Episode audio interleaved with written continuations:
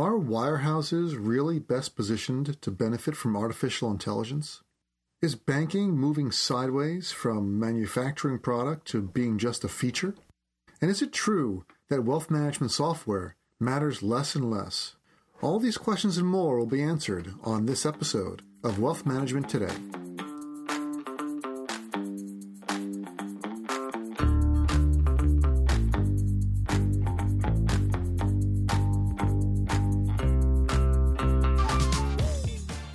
This episode of Wealth Management Today is brought to you by Ezra Group Consulting.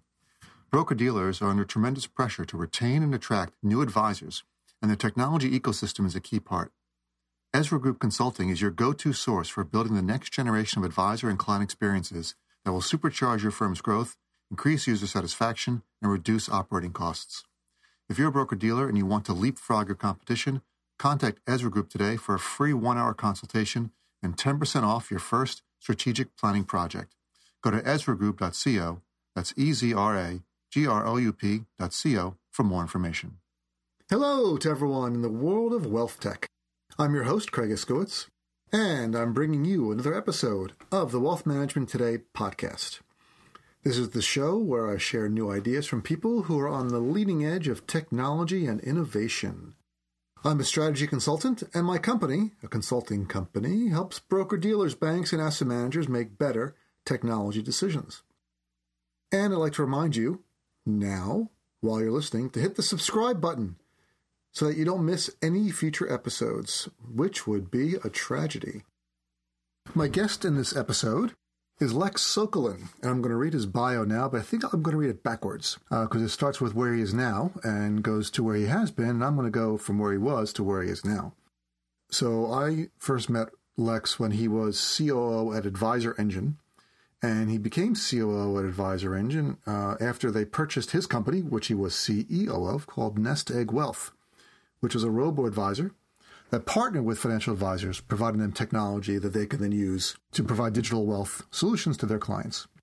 He did a really great job at Advisor Engine, really helped them get on the map uh, and, and, close a number of really big deals.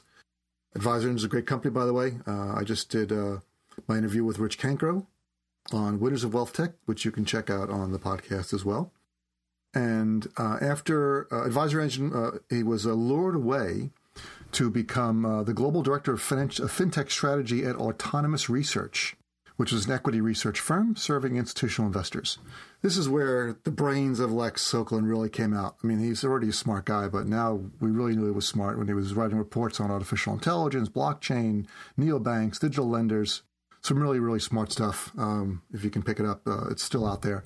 And now he's doing more as the global fintech co-head at ConsenSys, which is a blockchain technology company that builds infrastructure applications uh, for the new decentralized world of cryptocurrency. I was really excited to get some time on Lex's calendar to do this interview, so I really hope you like it.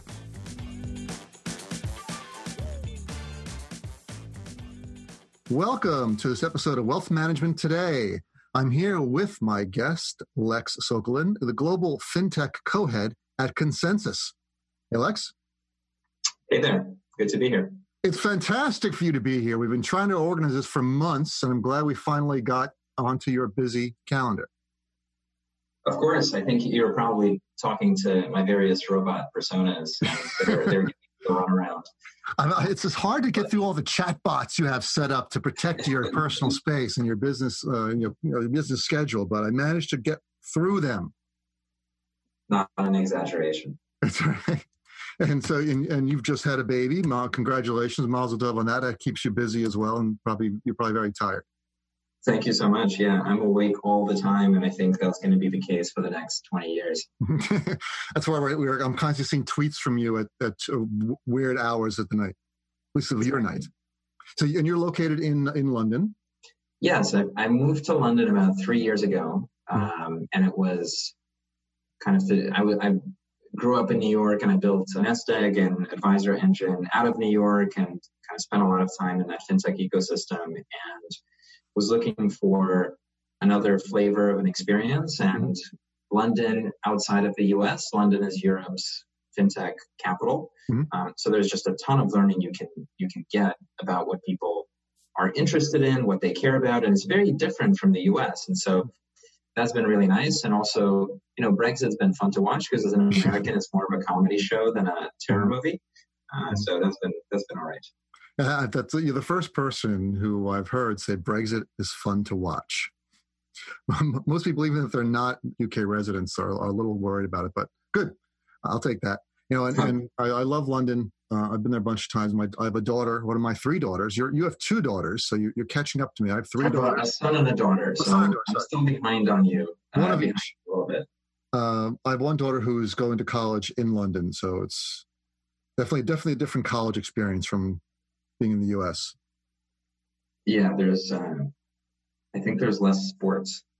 that's, that's one of the reasons. Less sports, yeah you know the whole football experience, uh, but it's, it's uh, at least the, the whole American football experience. You've you've just joined ConsenSys after three years at Autonomous and, and building that mm-hmm. that practice up. So, give me a quick overview of ConsenSys for people who aren't familiar with that. Then tell me why you you left Autonomous and, and went to ConsenSys. Sure. So my guess is the audience probably doesn't know Autonomous either. So I'll, I'll do kind of a path hmm. out of the digital wealth industry. I spent I spent a long time in wealth. Um, well, at least in considering the length of my career, it was long. Uh, you know, I started at Lehman in the wealth business, went to Barclays, um, was kind of in a strategy role there for a private wealth uh, division, and then in 2009 started a robo advisor, which was pretty early for for that theme. Uh, ahead of the curve. I, which sometimes is good, sometimes is not. You know, John John and Betterment, I think, did a great job. Also out of Columbia, uh, where I went and got my uh, grad degree. Started around 2008, I think, for Betterment. We started in 09 as I was doing the degree, and you know, I had a, a, a ton of fun learning how to be be an entrepreneur and uh, getting the scar tissue of what it's like to think about your customers and how to design screens and how to sell things when you're an introverted person, you know, building up that skill set, raising money and so on.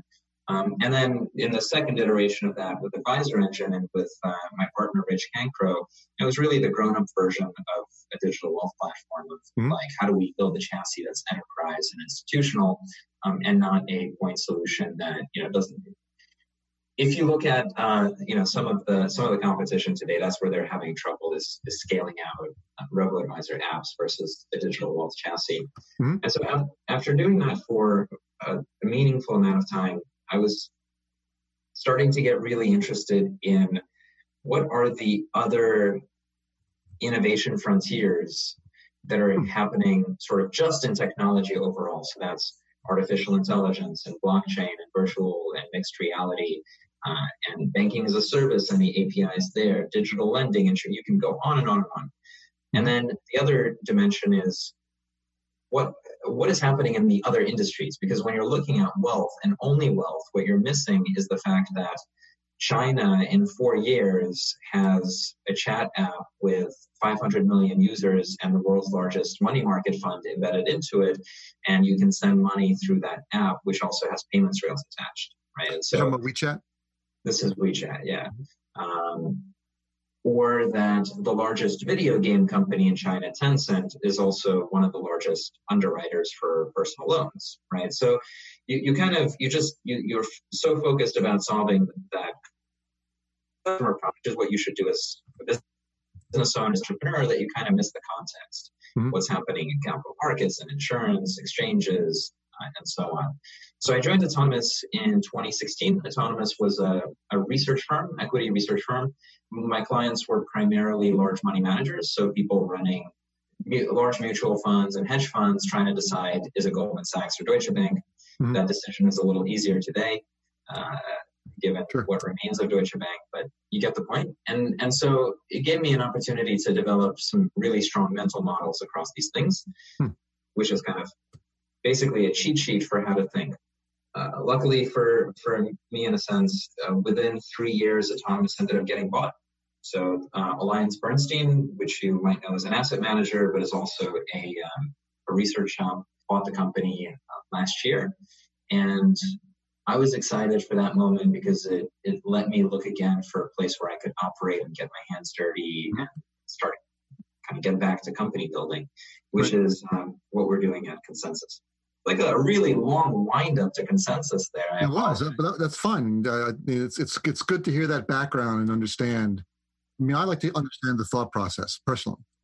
Yeah, I, I think it's helpful for for folks to sometimes, you know, get shaken up and uh, pulled out of their day-to-day industry process because mm-hmm. there's so much interesting stuff going on externally and out of all the research that i did at autonomous the place where i you know got infected in my mind and where i really landed on was blockchain and artificial intelligence. Those are the those are the two.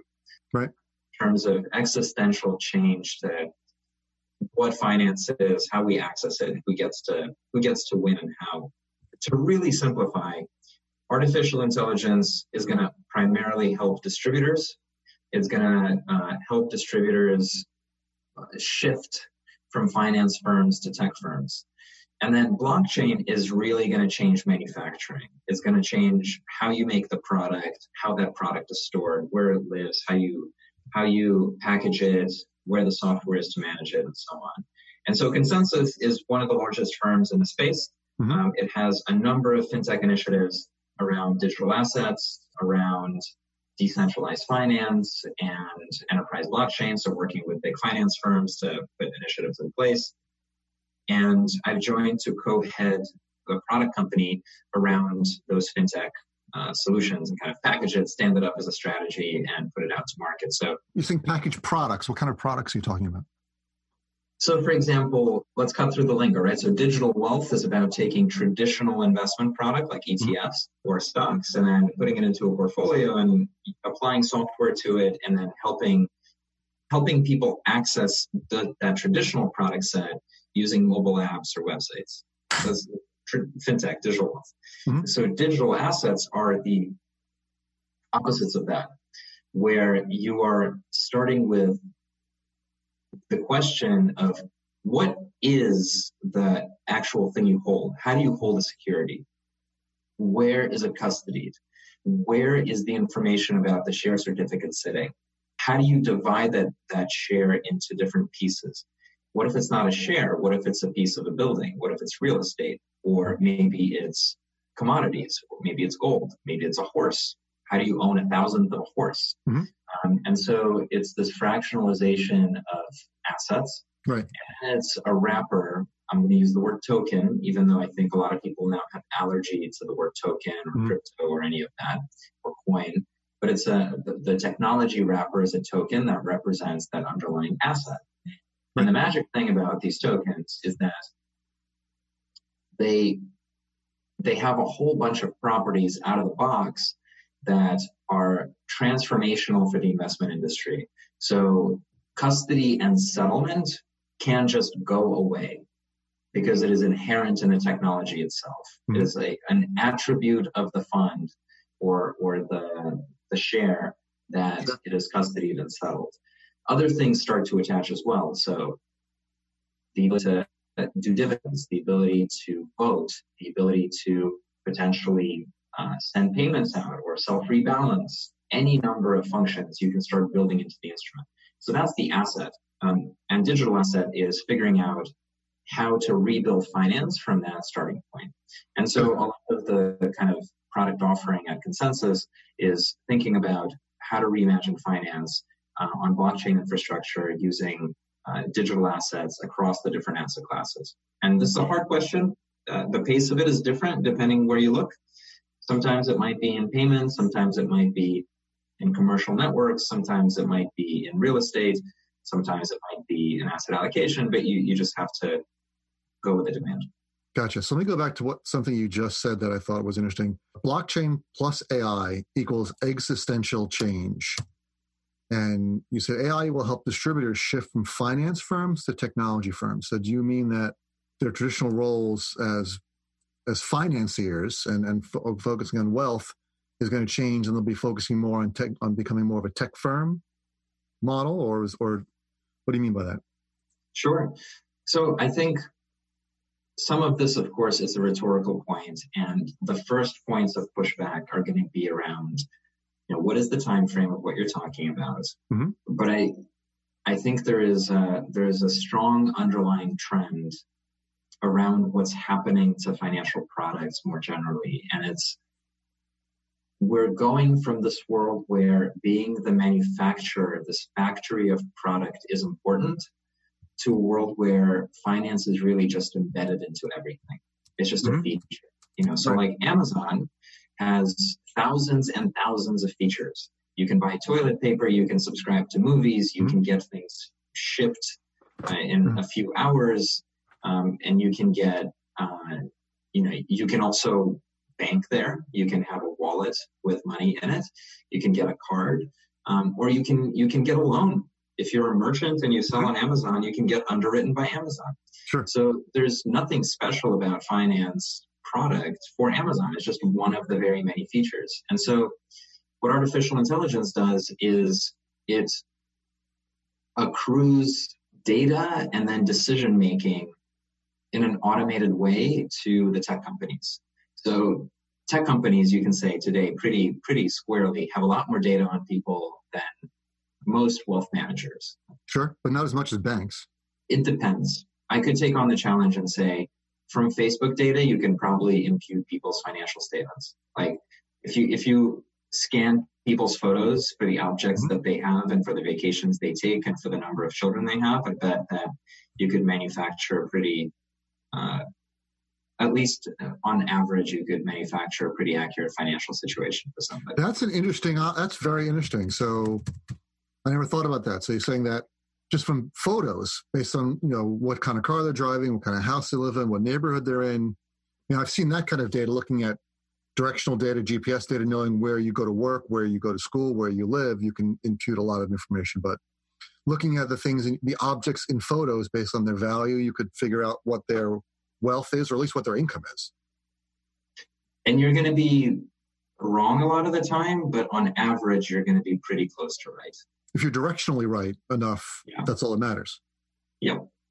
Yep. Interesting. So a bank can't go the other way. You know, uh, well, from your credit card statements, it might be able to know the things you buy, but it's not going to know your personality and your emotional set and those kinds mm-hmm. of things. Not until you get the emotional bots that can look at your facial features and know when you're smiling or when you're frowning or the micro changes in your muscles that determine if you're upset or things like that well this is the fun thing is like in the us this is still kind of you know it's um it's not forbidden to talk about it but it's not it's not cool to be tracked in that way mm-hmm. even though i'm sure your phone does it you know so you authenticate into your mm-hmm. phone and mm-hmm. It, it knows if you're happy or sad and so does you know, when you yell at Amazon Alexa, I'm sure it knows when you're angry. Mm-hmm. Uh, if I had one, it would, but I don't have one.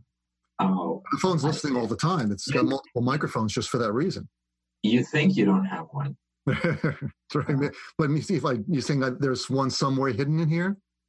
Uh, oh, Lex, what's ConsenSys doing that I don't know about? Blockchain, blockchain.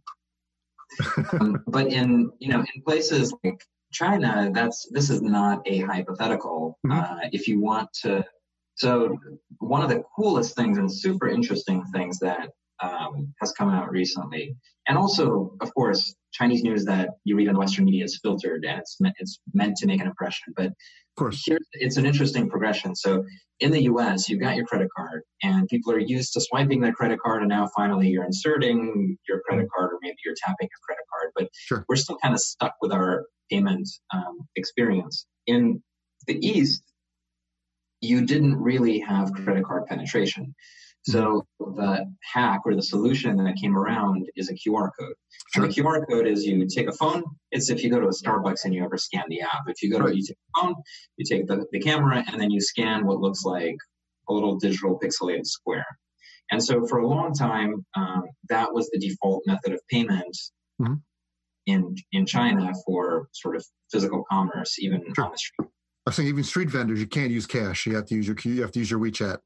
Exactly. Now, what's happening today is that the QR code is being replaced by your face.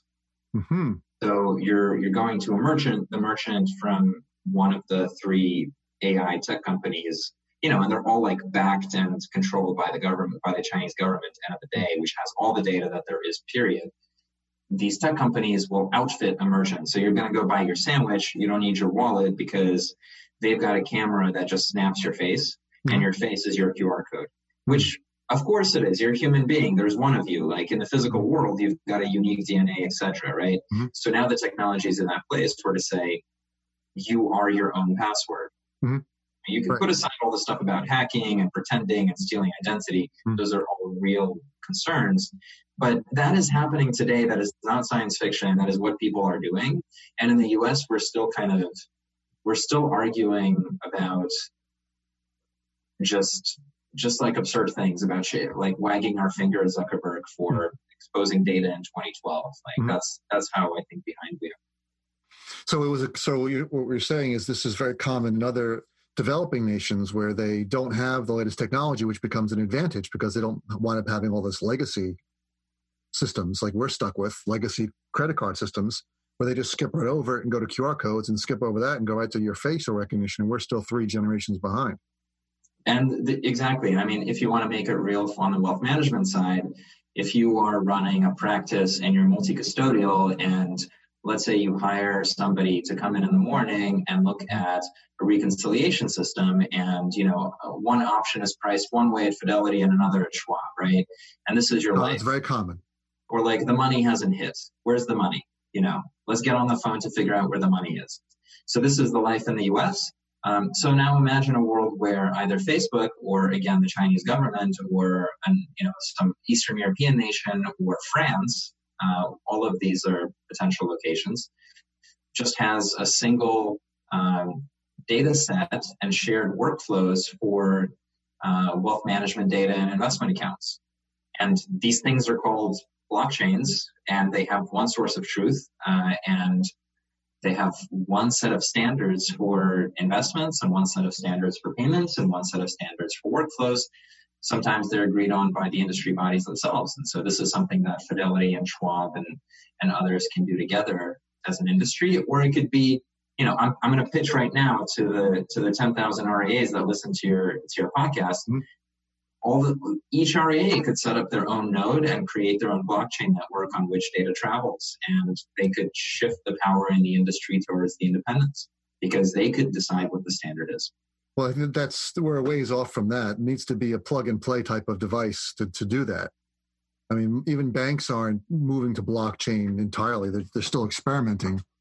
And is, it really, you know, now we're getting to some areas where, I, where I'm a little uh, peeved off, but is it really blockchain if it's controlled by someone like Facebook or a bank as opposed to being a completely decentralized network? Yeah, so, you know, so I think I would say that's just, there's there's public blockchain, which is depending on where you come from, you you may think that is the only, in the long run, that's the only feasible solution. Like that can only be open.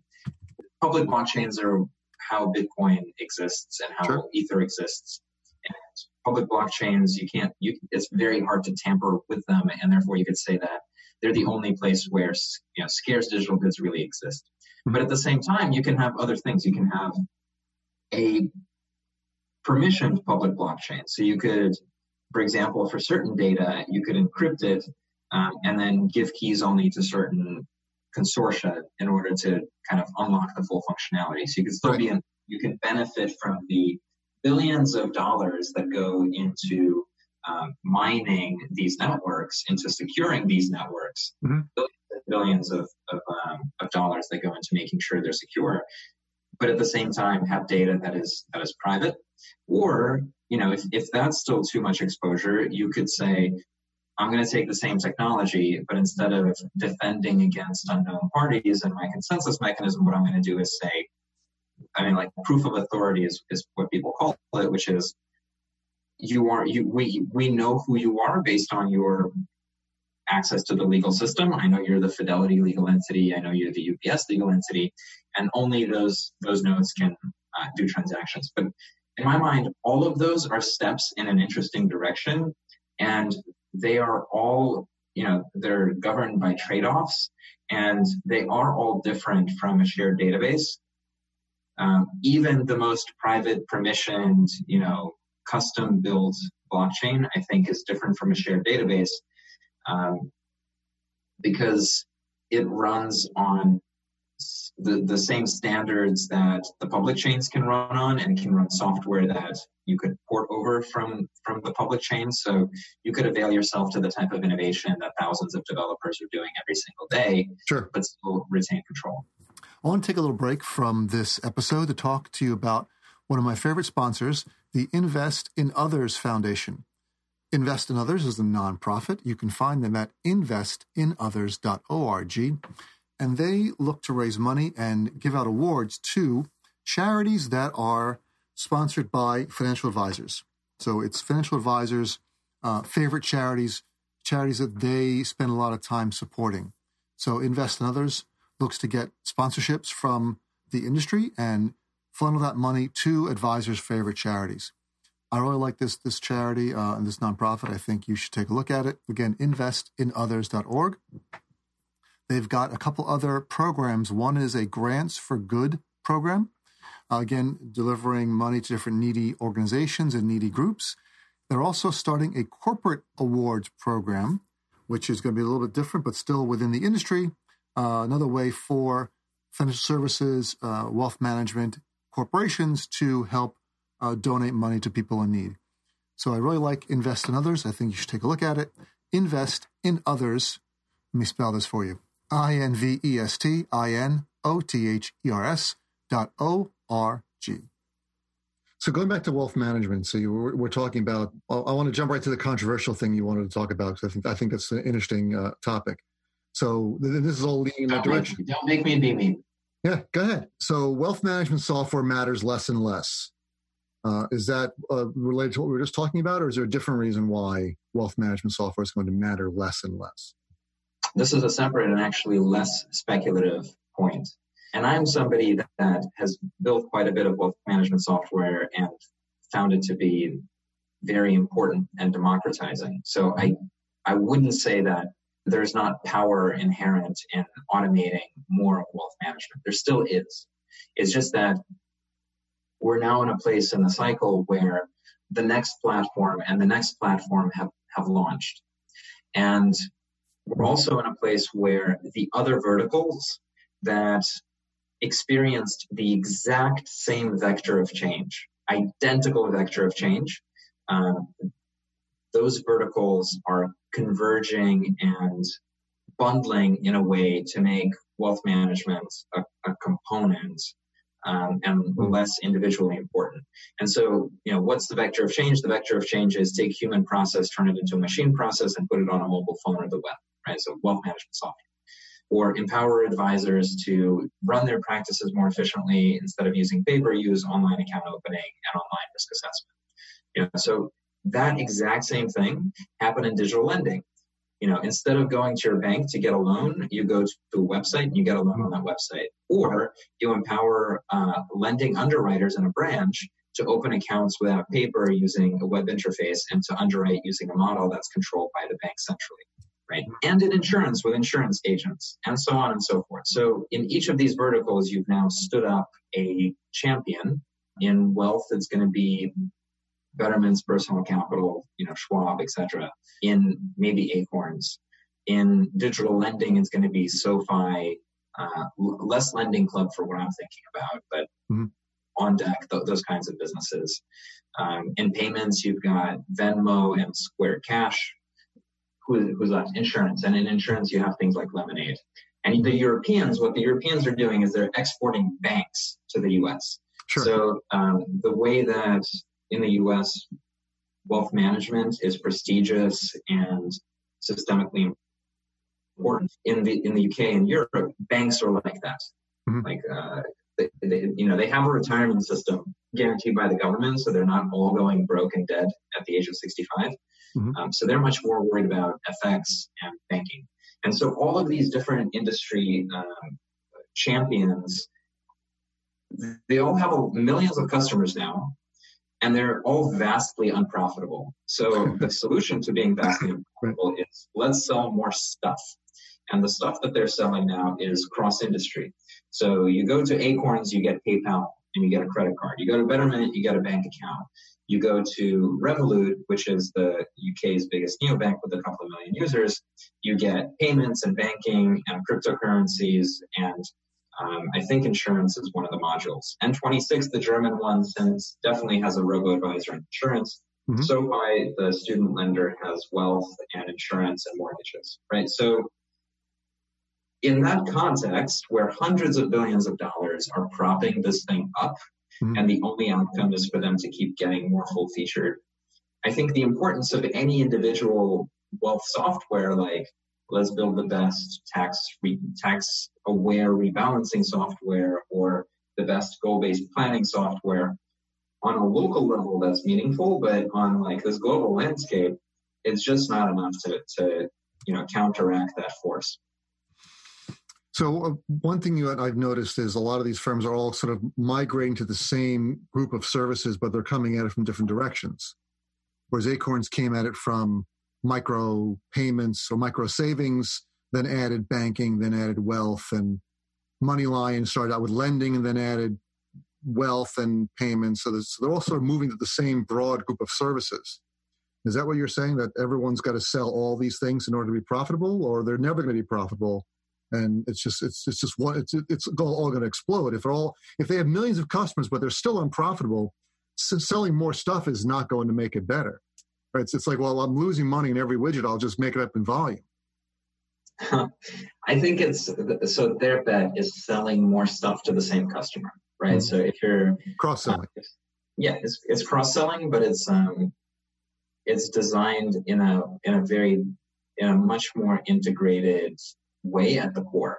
So it's not like I'm doing investment banking business and once in a while I send a wealth management referral. It's my client comes to me for all of their financial needs and mm-hmm. they're all served in a phone app that takes about half a second to load. Mm-hmm. You know, it's not like Citi in the 80s where you've got paperwork and paperwork and maybe it'll the cross sell will materialize it's at the very core of these services they are they are full financial assistance and as client bases and the the data within these company grows i think they are betting that they're going to continue to get more customized and know mm-hmm. better and better what what clients need um, there's also this kind of intergenerational bet that i'm sure you've heard mm-hmm. uh, said thousands of times um, about you know these clients becoming wealthier over time and having broader needs over time, and so getting their attention early is valuable.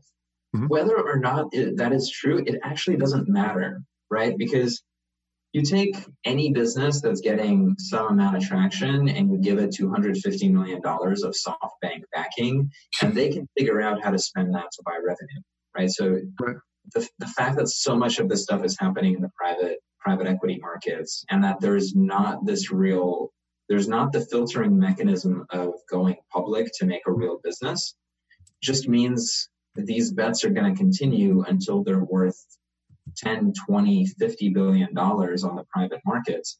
And at that point if some of them die who cares? Because you're still going to be left with one or two standing and those one or two standing are going to do the thing that everybody's converging to and they're going to do it i think fairly successfully. So are you saying that firms that are buying are buying revenue well uh, i want to come back to your your fellow columbia alum uh, Betterment Jon Stein. So are they just buying revenue? I, I, mean, I see Betterment Wealthfront as never being able to succeed or, or be able to pay back their VC funding because they're just, they're just online RIAs. Basically, there, there's nothing special about them. So is that something you agree with, or do you see them as, as eventually becoming uh, unicorns and, and taking over the market? So I've got nothing but admiration for John. I think he's done a, a bang up job uh, innovating in the space. And I think, you know, if you look at if you look at what people wrote, including me four or five years ago, they said, you know, you reach 10 to 20 billion in AUM and you're going to be break even. Mm-hmm. And these guys have done it. So they've reached 15, 20 billion of AUM and they're break even. So even though there's a capital stack on the venture side where the, I, I don't know, remember all the, certainly over 100 million venture raised, but I don't remember off the top of my head what it is. Mm-hmm. You know, there's a venture capital stack which is under pressure, um, and it needs to return three, four, five times the valuation that it was well, put like seven or eight times. Well, you're you're trying to be fair. Yes, I am. At least everything they do now from now on is gravy. And at least everything that they do from break even forward is both, um, uh, you know, it, it, it sort of, it makes them seem more right. Mm-hmm. So any traction they have on top of the break even is going to make their investor decks look and feel really strong. And then number two is because at that scale and at that brand level, it's going to be also much more accessible to they're going to have opportunities that are higher NPV opportunities, right? So if they wanted to go into supporting security tokens, that would be easier for them. Um, if they wanted to partner with Coinbase, which is now worth 10 billion bucks, that would be easier for them. Um, if they wanted to offer insurance, um, that would be easier for them. And I think if you look at the at the numbers for adding products, they're they're non-trivial. I mean, um, banking product, if you're able to take a two percent spread, a 2% spread is 200 basis points, right? That's, that's versus the 25 basis points on, on those assets that you'd have otherwise. Mm-hmm. So it's, again, all these additional things are gravy. Now the question is, are they going to be able to get to a, I mean, a unicorn valuation is not sufficient. And Betterment's actually, I think, uh, they're not they're a pretty conservative example like SoFi is the much more aggressive example mm-hmm. SoFi's raised i think 2 billion bucks from SoftBank mm-hmm. that's an oversimplification but give or take you know so are they going to be able to come out with a 20 30 40 billion dollar public market valuation that is a heavy lift to do right uh, so i think that's a question mark but it's sort of like it's this kind of thing where it it doesn't really matter because there, there's still capital on the sidelines to keep to keep funding that growth. And if you're in a break even position, you'll you'll get more capital to to get even bigger. I'm trying to summarize what you what you're saying here that there's so much capital that they, that they don't care if some of these firms aren't really profitable and they're just they're really they're buying their revenue and, and funding these this development because they're they expect someone's going to be successful out of all these different firms. But one question i wanted to ask was will banks go the the idea of banks that we have now go away because we don't need them because banking becomes ubiquitous everywhere so banking as it is today is is is going sideways from manufacturing to to being a feature and what that really means is that banking as a as a service as a here's where you put capital and you get interest back or you get a payments card back mm-hmm. that's a, just a thing you access with apis yeah, mm-hmm. so as a theme that's about two and a half three years old um, a number of Valley Silicon Valley companies have really leaned into it. And if you think about data aggregation companies like mm-hmm. Plaid and Yodlee and Quovo, this is the next step of that theme, right? So what you do is you let's say you look at the long tail of banks in the US, not the top 10, but the next 8,000. So you, you build a software that is able to open accounts in a hundred of them. And so now you are providing an API, one point of access, and you can place money across any number of accounts and they're FDIC insured. Um, and they all have their own costs and, and connectivity for money management, money movement and, and, account management, payments and things like that. Um, and then you can plug in that banking product without being a bank into whatever you want. You, you can be in, you know, you can be an airline, you can be a trail, you know, insurance and travel site. Same thing's happening to insurance. And the example there is maybe Kayak wants you to sell you travel insurance through, you know, an API gadget that they build out. Same for wealth, right? You, you, um, if you pull in through APIs the ability to open accounts and place them in some contextual places. Uh, same for lending and credit. If right now uh, one of the grows, fastest growing fintechs in the US is called GreenSky, and what they do is um, they sell loans through home improvement uh, contractors. So you need something in your house, the contractor comes and says, this is going to be 15 grand. And they come with an iPad and you can get a loan right there for that work. And GreenSky powers the platform and then they, they get the underwriting from banks.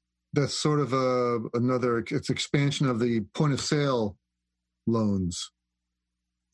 I think everything is in point of sale. Everything lives inside the moment of attention and the moment of intent, right? So that's why the the tech companies are so powerful. I like the the moment of intention or the moment of intent. There so it's go. all it's all it's all uh, uh, impulse buy. Everything becomes impulse buy. Get a loan, get a product, buy buy buy this, buy that, get a loan. Everything's going to be all through impulses. You're getting me depressed. Hey, you're the one who moved into this uh, this this, this area, not me. The um, so let's talk about um, who's best positioned to benefit from artificial intelligence, and back back to wealth management. Are wirehouses best positioned to benefit from artificial intelligence, and if so, why? So artificial intelligence is a second order effect. It's a derivative of the cloud and the data that's captured in the cloud. Uh, if you are not running your software in the cloud and if you're not capturing customer activity and data and things that are changing in that cloud, there is no AI to speak about. And then for AI to work, what you really need is hundreds of thousands of data points. You know, so if you want to teach a robot to tell the difference between a cat and a dog, mm-hmm. you better have some pictures of cats and dogs. This mm-hmm. is why the internet is really good. There's a lot of pictures of cats and dogs. Therefore, Google knows how to tell them apart. Um, it's impossible for me to imagine that small practices in wealth or in any industry, you know, taxis or tax, is any individual taxi going to invent Uber and like self-driving cars? Mm-hmm. Um, so it's very hard for me to imagine for a smaller practice that is not running its own tech to be the builder of the software. The natural builder of the software is uh, a massive company with millions of customers, mm-hmm. and that's also who can afford to hire the talent for it. So the way you kind of see it happening is, of course, Google, Facebook, Amazon, Apple. But outside of those, it is JP Morgan, Goldman Sachs, maybe some of the Spanish banks like Santander, BBVA have been more aggressive around you know these fintech investments and it's hard to be a public company and do these well because your your hedge fund investor says how's this going to help you next quarter? How much money are you going to make from spending $3 billion in AI? And the answer is, well, none. None for 10 years, and then a whole lot when everyone else dies. And that's not something that being a public company really affords you. Because they're all um, quarterly based. Exactly. And the CEO is paid on, you know, on performance for the year at, at best. So there is this dynamic, but some companies have been able to get out of their own way and really invest. And JPM and Goldman have been leaders in that. And I just look at Deutsche Bank, right? So Deutsche Bank's response to we don't know how to run our business is to say we're going to lay off 18,000 people and then we're going to invest 13 billion in technology. Which you don't you don't even have to think about any content of what, like substance of what it means to invest in technology because I don't know if they know what they mean, uh, but the messaging of that is enough to tell you you know where the direction is going. So is that more? So is it, but is that the, the right thing to do? Just bad messaging, or is it also the wrong thing to do? This, you know, I'm biased. I'm. Uh, I've been an entrepreneur in the space, and I think the most interesting stuff is the frontier. And so I'm probably earlier to trends than I should be. That said, I think that these sort of small channel exper- experiments or these you know, I'll give the hard tech thing to my intern and see what they do is the totally wrong approach. And that the only way to do it is to do it seriously as a transformation project um, and to, to, imagine the full scope of what a, what a AI or blockchain or any of these things can do and kind of commit to thinking about the whole thing running on that type of infrastructure because anything less is just is is not gonna is not gonna move the needle um, so I think I think it does make sense to invest 13 billion in tech for sure. Um, I, I do think they they're they've made that decision a little bit too late. So they can't catch up. Most likely, what happens if you can't catch up is that you rent the software.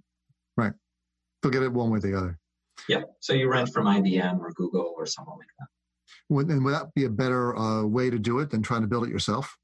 And they, that's not their core competency even JP Morgan, Goldman, Santander, their, their core competency isn't AI systems. That's totally fair. Yeah, I, I'd agree with you. I, you. It is a business line by business line decision. You know, so let's say you're running a capital markets desk and you have some really smart quants, and one of the things that they're able to do is use AI in augmenting their trading strategy, or not even their trading strategy, but like how the the trading order routing happens, right? So to make, make more mm-hmm. efficient implementation of the trading process. Yeah, do that yourself for sure. Should you try to replace Google's or Facebook machine vision? Probably not. Take that off the rack. The danger is if you do nothing, then you'll just get commoditized out. And all you all you can do is provide banking product into a tech provider on top of it. Isn't that happening anyway? With with just saying banking is going sideways, so aren't they all being commoditized out anyway? Is there any hope for them? I think the middle and the long tail are the ones that are under pressure in the way that I've described. I think the, the types of organizations that are making the investment now, either making a big investment or will get lucky in how their investments turn out. I think those types of organizations will look more like tech firms in the future. And we see this happening in the messaging too, right? I mean, every bank you know of has come out and said we're a technology company now, which just shows you how people are thinking. Indeed. Uh, so we're running out of time. I want to get a couple of quick questions. So I was on your website, lexsokolin.com, and uh, I noticed a, a, link to abstract poetry comics. Is this an accusation? What, what is there? No, I, I, am interested. What is abstract poetry comics? I kind of looked through it and I didn't understand what it was. On the side, uh, I do a lot of visual arts, and the visual arts that I do are abstract, uh, and I tend to use technology to make the visuals. So, uh, kind of combined with a design background, you know, where I, I've built a lot of the screens for the companies that I've worked with. The soft, I, you would write code to make visuals, to generate visuals, or you can mm-hmm. use software to generate the visuals uh, or neural networks from artificial intelligence to render them in 3D. So that's the abstract part.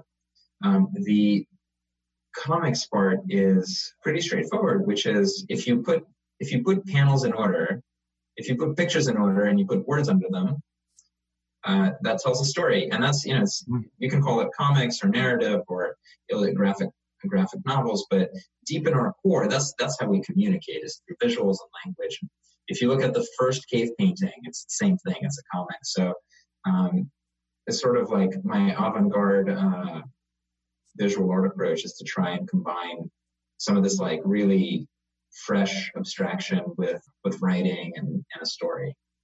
I think it's it's it's awesome. I mean, you know, it's it's Steve Jobs was one of the first ones to combine these different you know technology with art and and and and really see that those those two things are can be combined and, and make them better. So trying to get out of the just the focus of pure tech and and and merging it with art in some way i'm i'm, I'm a big proponent of. You're being too kind with your comparison but i i would put it the following. I would say uh, the older I get and the more confident I am in, in my career, the uh, the more I allow my eccentricity to flow out. Why not? And and with that, I'll say that the, the newly uh, n- newly named Lex, now going by one name on Twitter, Lex. Who all right? So you that's your you're now a one name celebrity. Uh, Lex, thank you for being here. I, I, thought this was a great conversation. We really covered a lot of a lot of ground, and I appreciate it. Awesome. Thank you so much for having me. Always a pleasure. Um, if um, anyone wants to check out, uh, I've got, I've still got a weekly newsletter that I try, try to keep up called Future Finance. You can get it off either that site um, that Craig mentioned or off my Twitter, uh, Lex Sokolin. Um, and uh, yeah, I talk about all this stuff um, daily. It's just sort of a, a, slice of my brain. And I'll put it on uh, when I post this on my blog. I, I put a full transcript and I'll put links to all these things as well. Amazing. Thank you. Great. Thanks, Lex. Hey, everyone. It's Craig again. Just a few quick items before we go. If you like this episode, please give it a five star review on iTunes. I would very much appreciate it. And remember to check out the show notes for links to everything we talked about on this episode. For more information on wealth management technology, you can read my Wealth Management Today blog at wmtoday.com. Thanks for tuning in, and I'm looking forward to talking to you all again next week.